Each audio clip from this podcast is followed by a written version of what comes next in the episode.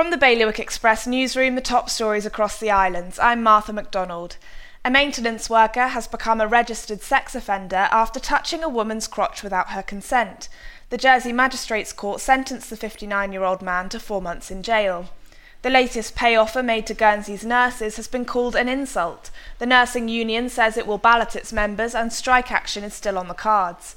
A local school in Jersey has been offered a new playing field, vegetable patch, and wildlife pond as part of plans to build a housing development nearby. Developers have put in the application to build 16 three bedroom houses on an empty field and plan to sell the properties through Andium Homes. Sark's electricity has gone up to 85 pence per unit. The island's regulator has said it could be charging much less and still make a profit.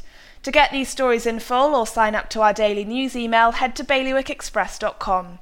Your weather mainly cloudy with some sunny spells and a top temperature of 16 degrees in Jersey and 15 in Guernsey. That's Bailiwick Radio News, sponsored by IQ. IQ, the Channel Islands' only official Apple premium reseller. See their full range of Mac notebooks and desktops. IQ, your local Apple expert. Liberty Wharf, Jersey, and High Street, Guernsey.